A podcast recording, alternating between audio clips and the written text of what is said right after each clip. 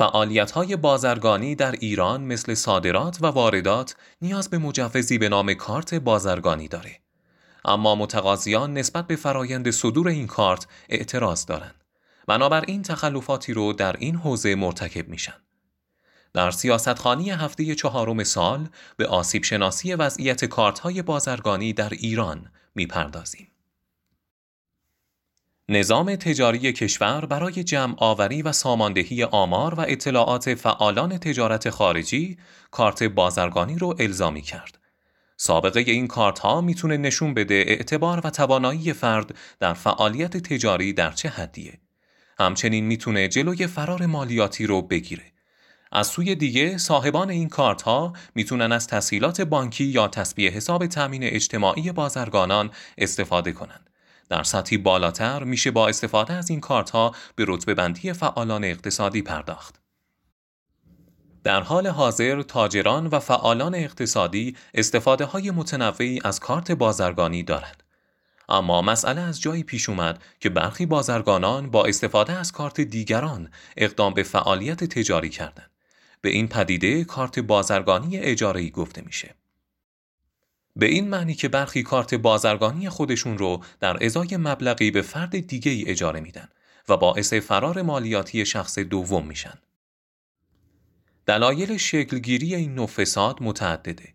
برخی از این چالش ها مربوط به مشکلات نظام مالیاتی کشوره که منجر به کسب سود اندک توسط تاجران میشه.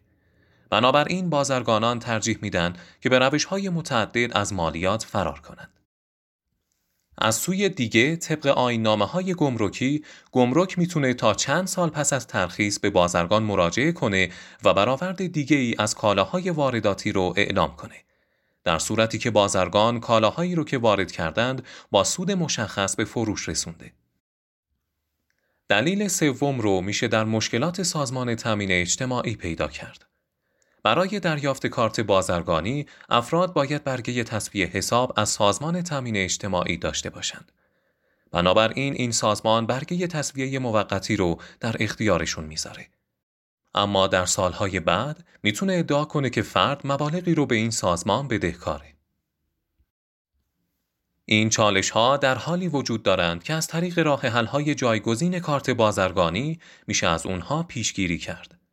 با نقش آفرینی فعال وزارت صنعت، معدن و تجارت میشه پایش و رتبه بندی وضعیت بازرگانان میشه فرایند صدور و ابطال کارت بازرگانی رو به این وزارت خونه سپرد و این فرایند رو در جهت تسهیل شرایط کسب و کار کوتاهتر کرد.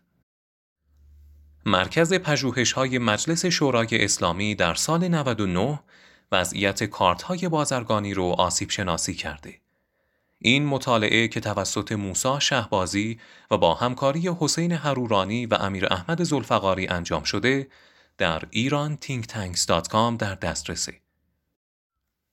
ممنونم که در سیاست خانی این هفته همراه جامعه اندیشکده ها بودین.